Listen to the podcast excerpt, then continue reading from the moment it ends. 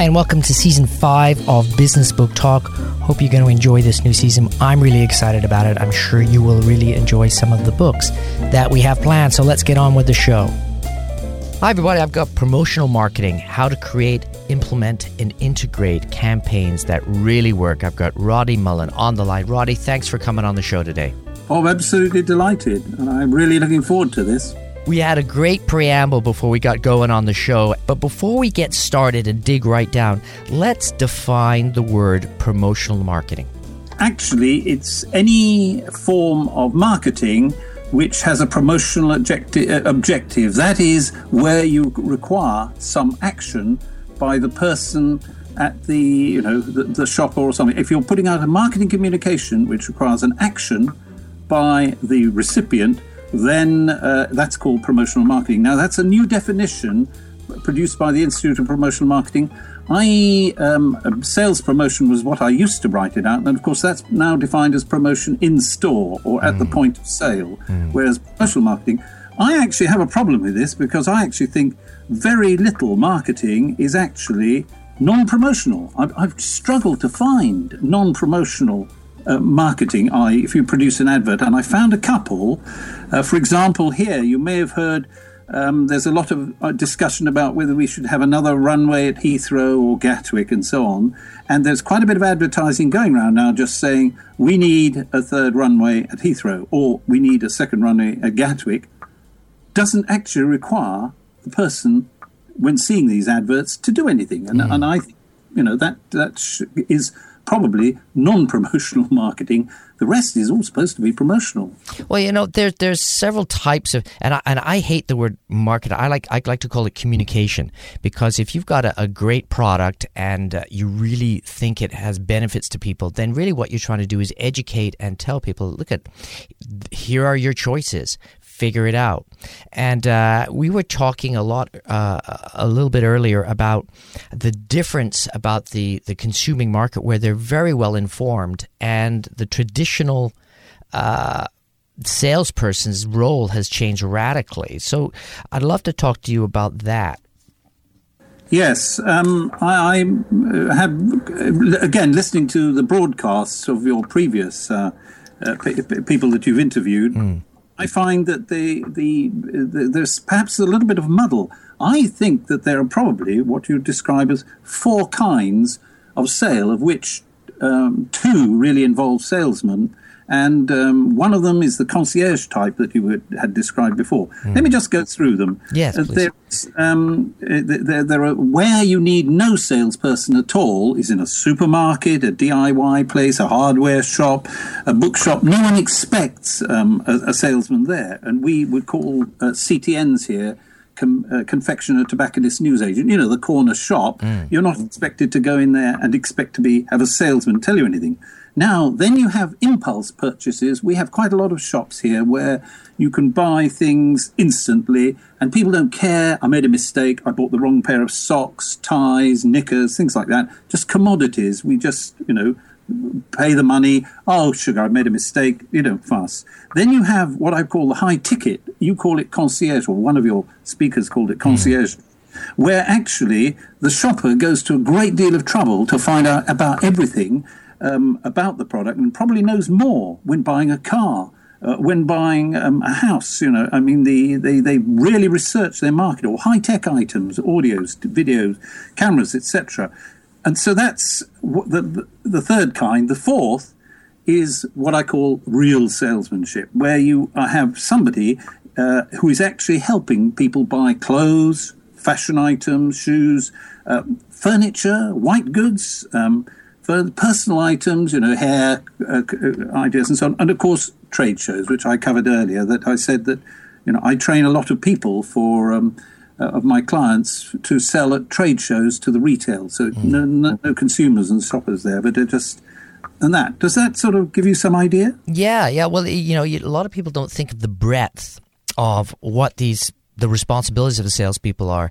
And I think a lot of managers are out there have no idea, and they say, "Oh, we just need another salesperson," and they they really don't know what they're asking for, and they get the wrong people in the wrong position, and basically uh, ticking off uh, their clientele. Yes, yes. I, I um, believe a salesperson um, has to really know how people buy. Here we call that shopper marketing. And um, what what you do is you've got to get the salesman to match the buying process. Mm. so so I would say, what how does somebody buy? They idea they have an idea, they identify, define, specify what they're looking for, and then they search for it. Then they evaluate and select, and of course that's where a salesman can get in with experiential um, and other kinds of brand experience item. Mm. And then, of course, they will actually make the purchase and then they monitor what they have bought. I, you know, does it work? Does it do one thing? So when you look at it, the other side of it, you look at the what can the salesman do? The salesman, first of all, has got to fact find and qualify. Is this somebody who's got the money to buy? Is he's ready to buy? You know, I mean, he's uh, the kind of place they live in. If it, you're selling furniture and so on, the next thing you need to know is where in the buying process are they? And now this is quite changed because they you want to know have they looked on the internet? Have they looked at our website, other websites? Have they been on social media to find out or gone word of mouth, whom has they heard from, etc. And then are they visiting other outlets, other shops? You know, and if they haven't, then you need to push them off to do that because they won't um, otherwise buy from you, making them offer, of course, and you can give them literature what you're looking for is to get them to the tipping point where you can just clinch the deal. You can make a sales close. And of course, in this day and age, you probably need a promotion at the same time. Doesn't have to be percentage money off, but you may have to do that. But the, you look for um, things like free delivery, I can offer that, or insurance, or anyway, you throw in something. You know, have a couple of sets of cushions for your new sofa you're buying. But you're you're really trying to build a relationship before you attempt a sales close. Mm. Does that give you sort of a feel for how I view sales? Yeah. Well, I mean, viewing uh, well done sales. And, uh, you know, the, I've known some classic salespeople, and I think the best salespeople in the world are the amiable ones, the ones that uh, you really feel uh, that this person's here to help me and not just fob off whatever he can to make his commission. You're so right, actually. And and um, the, the, research we have done, I have actually um, written a sec- an, another book came out at the same time. Mm. I'll, I'll mention it's called Shoppernomics, and in that book we did research the difference between marketing people, salespeople, and how much they knew about the shopper. And I'm afraid to say we find they were really out of touch. Mm. The, the, figures are in that book and so on. Amazingly. Um, we found that 61% of retailers in UK never assess any of their communication effectiveness. So, um, and only 22% analyze their customers. It's it's unbelievable, really. Hmm. But um, oh, another point on sales. Your chat, your piece. Somebody was mentioning there's still turf wars in the USA between hmm. sales and marketing. I'm afraid the same is here. We do still have turf wars, but it's sad because actually, as I see it, marketing if it works, um, you get long term relationships, you get repeat purchases, and so on. Whereas sales tend to re- look at the short term, but they must achieve the tipping point. And that is something that I feel is so important. And I'm happy to go further and explain that if you need it. Yeah, I think. Yeah, exactly. We'll get to the tipping point of the tipping point. Uh, I love that term tipping point because really what it is is it, it, it so eloquently describes it's not one thing, it's many, many, many small things that gets a person to okay, now I'm ready to make a decision. I'm ready to move forward. And classically, in in in uh, automobile sales, you'll get a person to agree on the price, and then the, the good salesperson will say, "That's fantastic." But before you leave, how about you uh, consider this and consider that? Because they've already made the purchase, they're kind of in the buying mood, and psychologically, it's easier for them to uh, to make that decision again. And that's when they make all their profit. It's like, okay, we'll get the undercarriage, and yes, I'll get a fancier radio, and oh, let's get a roof rack. What the heck? You're quite right. However, uh, there's one warning here. Mm. I started life at Ford Motor Company way back, and um, by chance, I met up this last week with, I wish I could remember his surname, Paul, but he's the president of FISITA. Um, so you can find out who he is. Mm. but he is an ex Ford top executive. And he was telling us, unfortunately for the car salesman, that the new generation of young are no longer looking on the car as anything other than a commodity. Now, I'm one of those people, and probably lots of your listeners are, that the car is a sort of not a status symbol, but it, it explains a lot about you. Mm. It's something that you bought, and you, you or it, it's it's something you take a pride in ownership. But uh, he was saying that now people are, are, deciding to put their money into other things, and this is affecting car sales. Hmm. So you know, which is which is sad, really. There are there are people now, in certainly in London, who think I am not going to buy a car, and they rely on bicycles and public transport, bus, train, you know, the tube, etc. My generation love cars, but the, the market has changed on cars, and people no longer seem to be really have to buy that. But, but going back to the tipping point, in fact, um, uh, we just have discovered that you need to feed messages in, and the book covers this. Um, six different channels. Mm. You really have got to, before people reach the tipping point, there are six message points which uh, you need to actually um, cover. The first one is you need to have some hook on which people can build on. Now, if it's a Ford car, there's the Ford logo. Um, if furniture firms, of course, there are all sorts of other brands and so on. But the brand needs to have just, and that's achieved just through advertising. The second thing is people need to expect a relationship with a brand and, and may ask questions about does this bit of furniture work this way? Does how does the car do? What does happen and so on. So you need to have some form of relationship with them. Thirdly, people seek other people's views. And of course, um, they have friends. You can do word of mouth, but but actually, um, social media is now really taking this on, and and you have got to keep in touch with social media, mm. but you've got to guide it and steer it.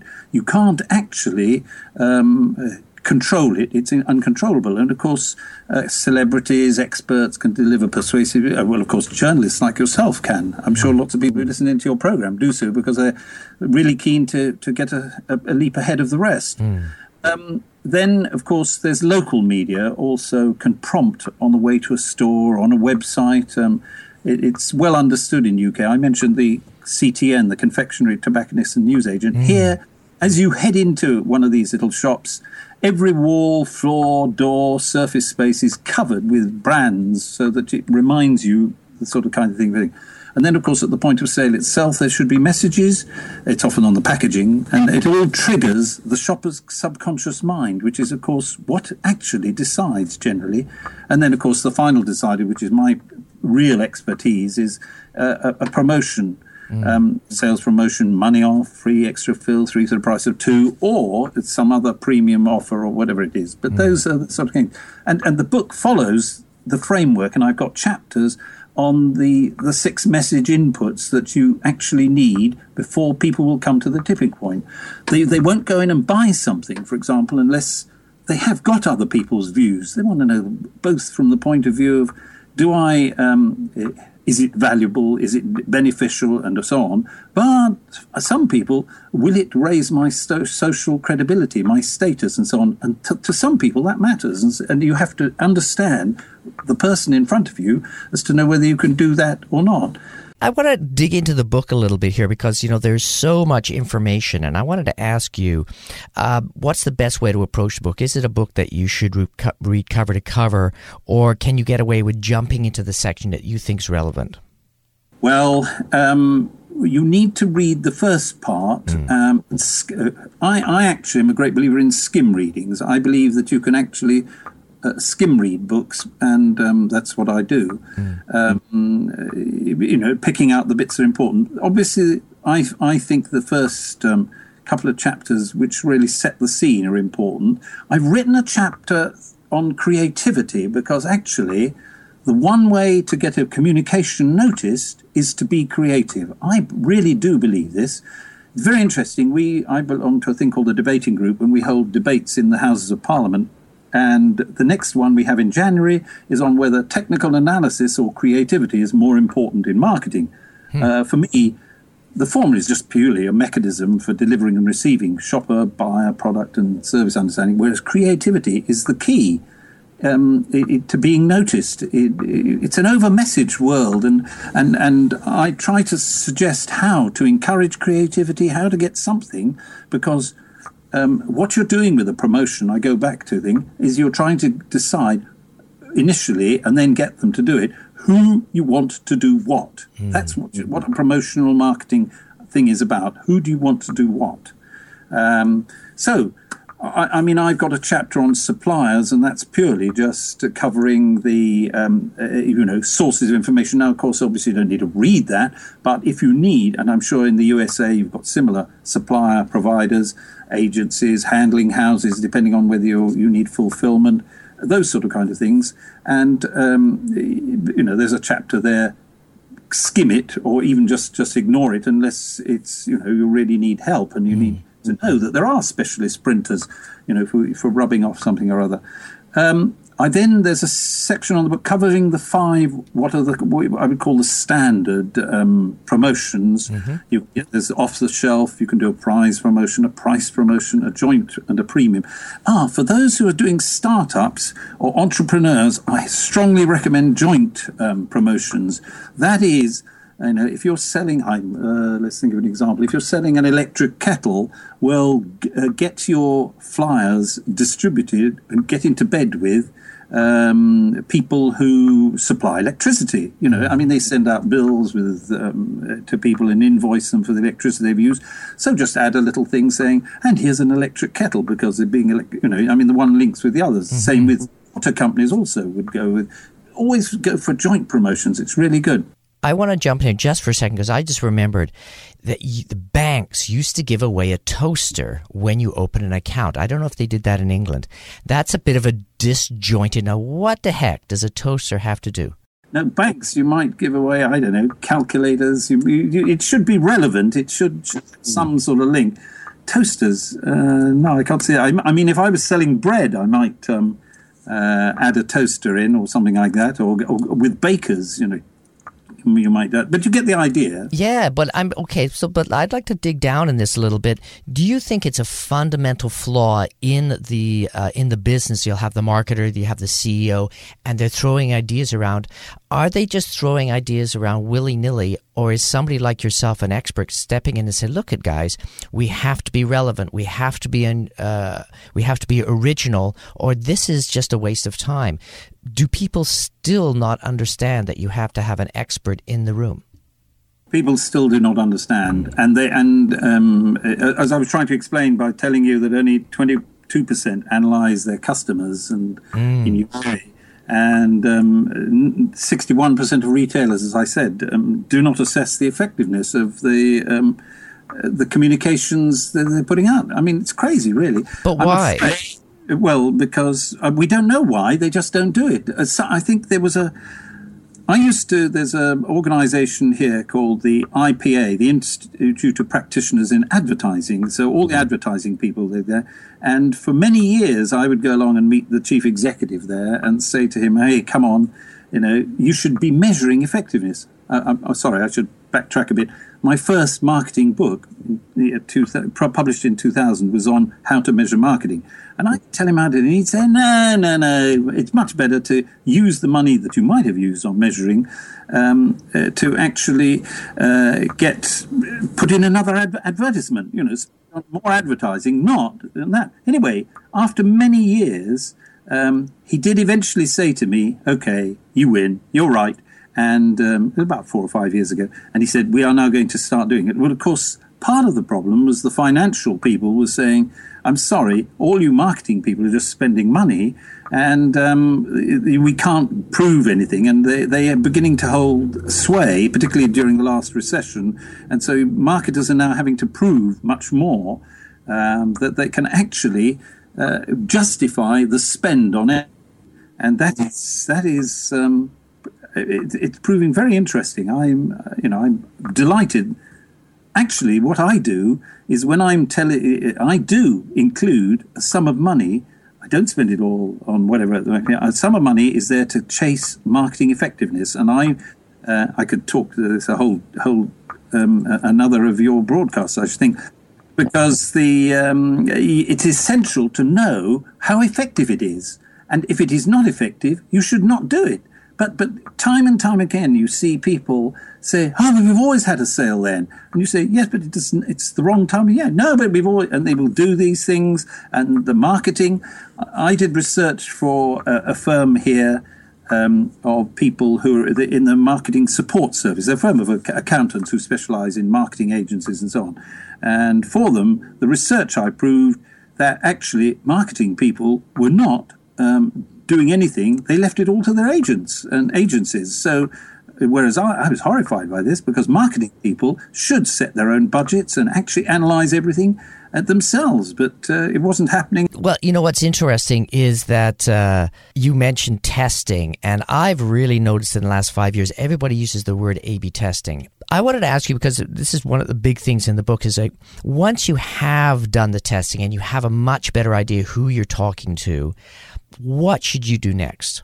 The last part of the book does cover measurement and so on, but one of the things you could usefully do and is happening here is, and, and uh, the other book, Shoppernomics, does discuss in great detail the need for a data analyst, a promotional marketing expert, a social media responder, um, and the need to measure the effectiveness. Because if you don't actually do that, um, it, can I give an example here? We're very interested and have been doing a lot of research for some years into why Tesco has been doing so badly and for example, I, we have uh, German shops called Lidl and Aldi here, and they're doing rather well.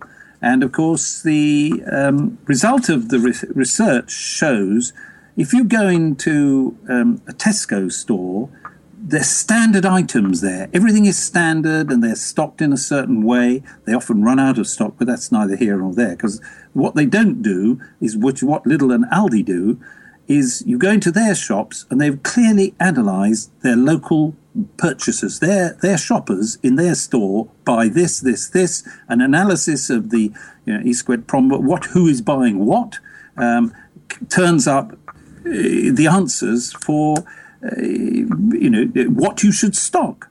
And it's very interesting. I have visited Lidl in three different places, two quite close together in a part of London, the other in the countryside, and they are totally stocked in, in, in a completely different way and they match their local shops. So, first of all, you, you need to actually uh, match your shoppers with your products that you sell.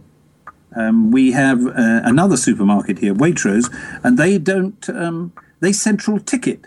So all the um, uh, promotional stuff is produced centrally and the, the stuff arrives in store. So you go along and you say, "Hang on, I want to try this. It's it's you're offering it as a promotion," and they they say, "Oh well, no, we've never had that.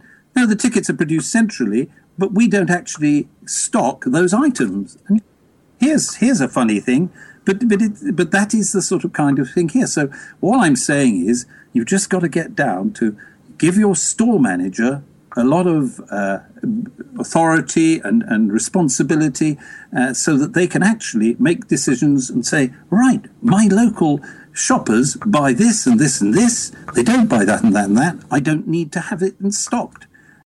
You mentioned this the, the need for data and data mining be, is is becoming a really big thing and it's becoming way more cost effective. Do you think uh, larger organizations should be taking the data in a central area and and then going to the shop manager and saying we're seeing some patterns like everybody this type of ice cream seems to be very very popular so we want to do a promotion for that particular uh, ice cream instead of asking the manager to uh, have to think about it or should it be a uh, like almost like a partnership there's two things about this first of all we the, the you have to have central uh, uh have to allow the local shop to analyze the data that is held centrally. It's no good having it centrally because they don't do anything with it very much, mm. uh, except what they could do with it. And we have done a lot of work on this, and we have researched the. Um, for large chains of shops, you know, several hundred around the country, we can point out which are their core stores, which are the stores that make real money for them. And, and it's staggering how they haven't themselves done this. And we can see quite clearly these are the core stores, in which case, but, but equally, well, as I go back to, you've got to make sure that the core stores have the right team in place. And I outlined who those might be, so that the store manager has got the necessary uh, information with which to then go ahead. And of course, they can trend anal- analyze as well. They can see um, this product is going out of fashion, less and less of it, and so on. And this is going, you know, being bought more, in which case they stock more. But but they should also have some analysis of what their shoppers are actually buying. In the old days, we used to do um, analysis by um, forums, uh, you know, where you get in people and ask them. But of course, that's flawed because they tend to worry about the poor old researcher and say, oh, answer questions uh, matching what they think the person wants to hear. Whereas analysis now, the clever, clever way of doing it is analyze social media. We're doing a lot of that, and I'd love to spend longer talking about it. My other book covers this in great detail, um, but it, actually, you can analyze what people think um, of a, a brand, a store, by analyzing shopper marketing, uh, through, by analyzing social media. And, and we do this with Twitter, with Facebook, and so on. It's staggering to see. We produce something called a brandgram now, and the brandgram explains, for example, a product like Marmite. I don't know if you know, it's a yeast um, based thing which people spread on. It's very strong. It's very strong. You either love it or hate it. but if you analyze that, its brandgram, it, it, you can get a sort of chart which shows that people people actually think love and they think uh, mother and so on, and these are the words they use on um, social um, media to actually ex- express their views of it. Absolutely staggering and and equally well, you get them looking at somebody like Tesco, and we've done a brandgram on them, and they hate Tesco because its sales staff are poorly trained. It's always um, not stocking items that people want to buy, and that really makes people unhappy, and really unhappy. It's more than well, you could you imagine if you go into a store and, and you're looking for something you expect them to have, and they say, "Oh, sorry, it's it's it's we're out of stock." You'll probably get a little bit unhappy about that we can actually show how unhappy people can be. In fact, it really puts off, oh, I haven't got the figure to hand at the moment, but some quite a large percent, something like 15%, may never go and shop in that store again, purely because it didn't have stock. But what going back to, yes, you can you can do an awful lot of analysis now on social media and come up with some very interesting results. What you then do is you then go and say to the brand manager or the um, uh, retail, you know, the, the retailer or whoever it is, supplier, and you say, right, this is your brand brandgram. We've got this from analysing shoppers and so on. What's your brand brandgram? And he says, well, I, I'm, I'm, well, I thought I was doing this, and you say, well, clearly you've got a mismatch. So you they you then got to get them. The brand manager has then got to do advertising, got to change opinions, and you've got to get so that social media then match what he wants the brand to look like you know, we you have mentioned the different types of sales techniques, uh, the different types of offers as far as uh, marketing promotion, and we know uh, different promotions should be used at different times for different types of stores. Is there a magic bullet? Well, I get. Um, you know, people people look on me and say, "Silly old man" or something like that. I don't know, but I go up and down the King's Road, and we at the moment, the King's Road is fascinating because for a time it'll be full of shoe shops, and then it'll be real estate, and so on. At the moment, it is absolutely full of personal products and, and, and nails, um, hair salons, um, but particularly what I would call the sort of cosmetics and, and stuff that you need to, you know, treat your skin and so on. Loads of those shops. And what they're doing is standing outside um, producing little samples. This is the cream that will make you look young again. This is the something, and little packets of samples. And I say to them, because I've always said to people, if you're doing a promotion, don't just give out one of these things, give out two, for example. So, gener- as a generality, for people who are trying to dish out samples for cosmetics and things like that, try this face cream, try that, etc., Or try this toothpaste and so on, don't give one, give two. Why? First of all, it makes you look generous. Mm-hmm. So people then think, oh, this is a generous lot of people. But secondly, what people do is they use the thing, throw it away, and think, oh, that was good. Wonder what it was, and they can't remember. When you give them two, then they've got the second one to remember and go back to you and, and, and buy it. Do You know what I mean? And the, the, the next thing, of course, is that even if they don't use it themselves, they will hand it on to somebody and say, hey, this is rather good, try it. And they will. So th- there are some items that you can have standard um, promotions for. But, but if you really need help, then you need to go back to the chapters in my book, which will explain how to implement promotions, how to, which kind of promotion to use when, because uh, and that's like I said, there are five standard promotional hmm. offers, and the covers those. And you need to think what uh, what will what will trigger the right kind of response. Um, people here, for example, for things that are used when people you know, breakfast cereals, breakfast sort of things like that, and you and, and are probably family related, then you need good family uh, rating. And the book has a lot of um, case studies where I cover this sort of mm. kind of thing. So you can see, well, it, it might be worth, you know, I mean, holidays or something like that. There are a whole lot of off the shelf things. Mm. Uh, uh, I, I, mentioned joint promotions, but premium promotions are often a way. People, for example, with Marmite, do like, um, those who like Marmite really love it. And of course, they will go for premium offers on Marmite. You can have a Marmite mug, you can have a, a, a silver um, Marmite jar holder. Um, um, you know, I mean, there's a whole lot. People, uh, the, the, great thing about a premium offer, a promotional offer, is that both you and the person, the shopper, benefit because they can buy something from you at a price which is less than they would pay on the high street for it or online or wherever. Whereas it's uh, in between that price, and of course, you're selling the retailer is selling it at a price when they still make a slight profit, but not the normal profit that they would look for. So everyone benefits. And of course, the great thing is that your item, premium item, is is around the place. It's mm. you know sitting there advertising in the home or in the office. Your product, and it's very powerful. Hmm. I want I wanted to talk about this because you, you have mentioned you, you made something very funny that silly old man walking down the high street looking at windows and chatting with people and giving off free advice. But you know you've been in this game a long long time. You have an incredible amount of knowledge. When you put this book together, and you've got many books out there, but when you put this particular book together, what was your aha moment? When did something really crystallize for you and say, "Wow, that is a real truism"? Well, for this book, uh, I knew that um, this book is replacing one called Sales Promotion, which was the fifth um, edition of it.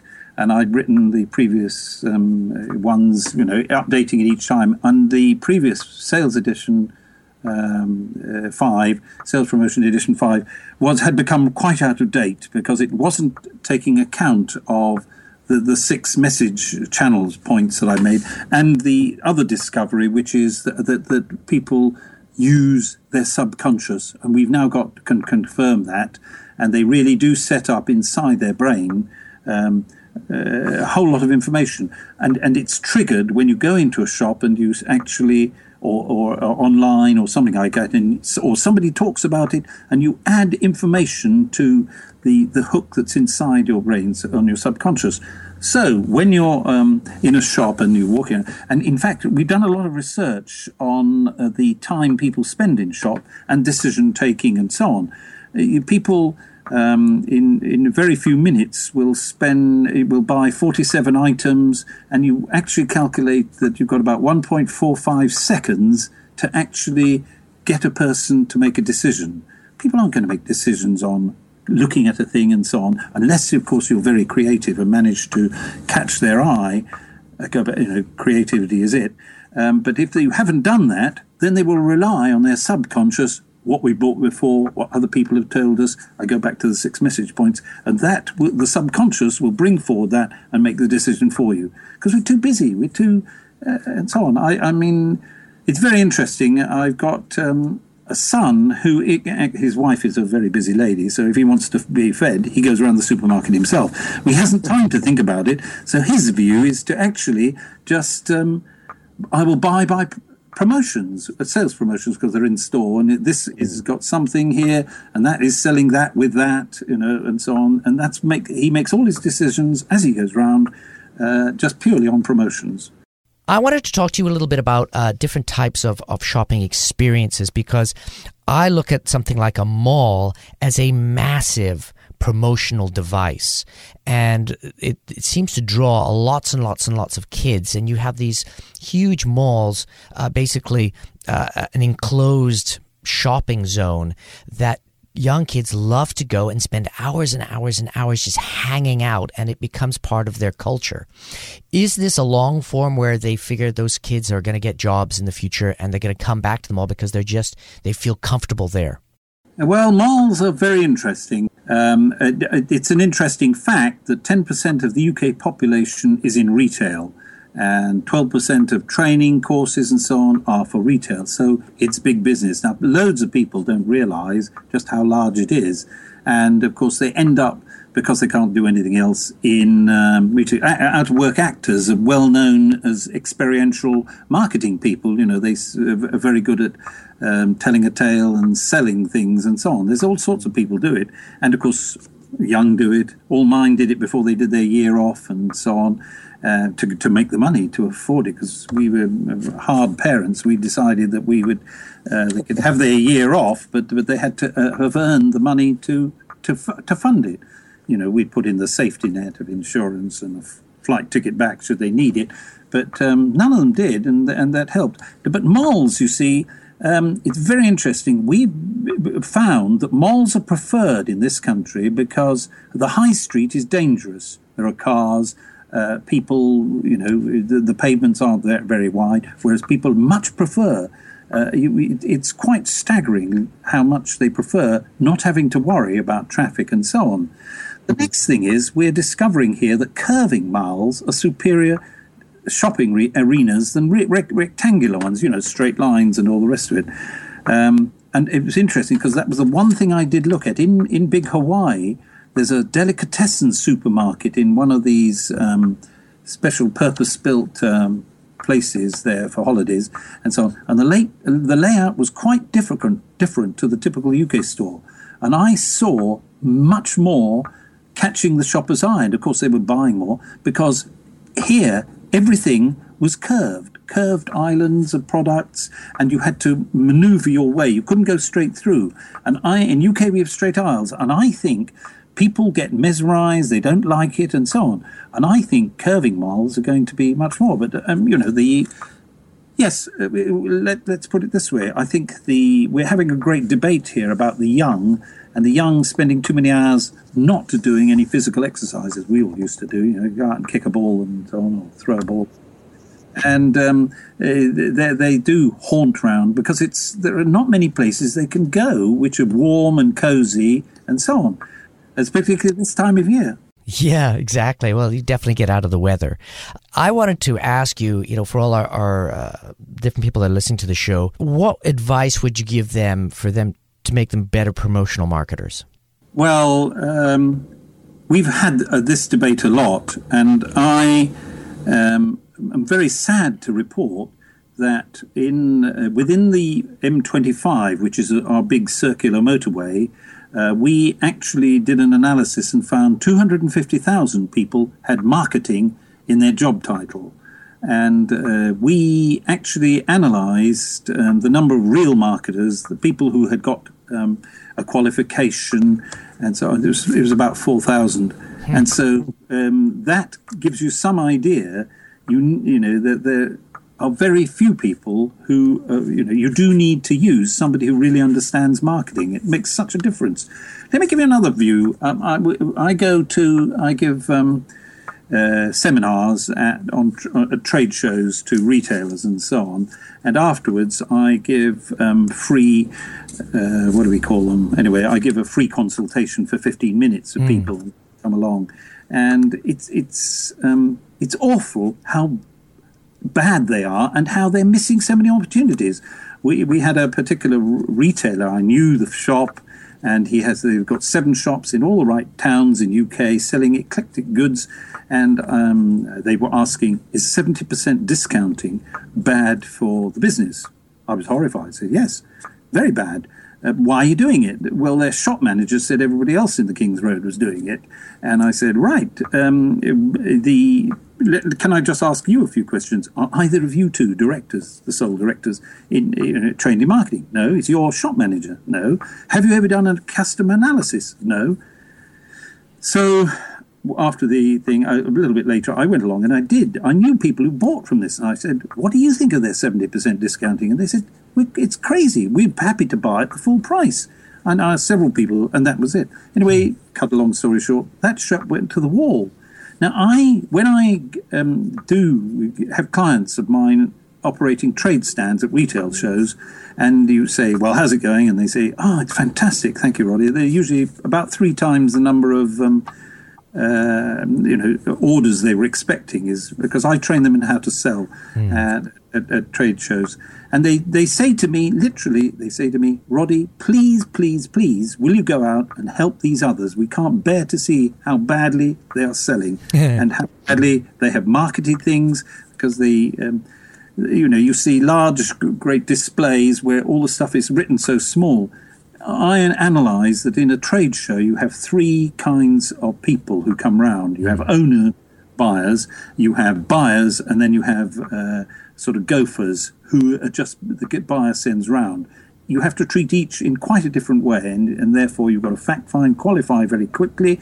You've got to get some sort of starter where, where you actually can get, get a person talking in a free and relaxed manner, uh, manner you know, some lines, uh, uh, we change them each day, some lines such as, oh, I see you're looking at that, one of their products, uh, and so on. That was our bestseller, you know, these last six months. Uh, you know, do, you, do, what do you sell? Do you sell, you know, and they, then you started to dialogue mm. on something which is not threatening. You're not saying, buy or you know, you know, who the hell are you and all the rest of it. But you then very quickly fact find and qualify the three kinds of, of people going around a trade show.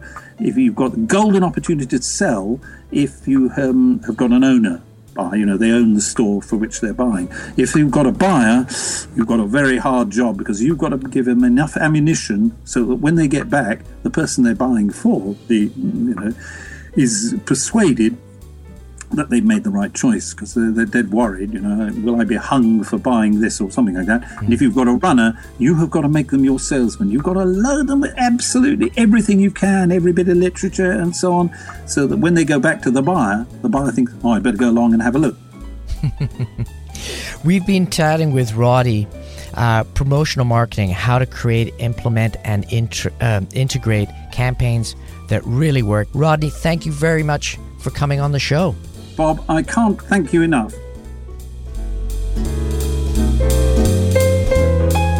Hey, I hope you enjoyed that show and do me a favor and tweet about it. Follow us on Facebook if you haven't done that already.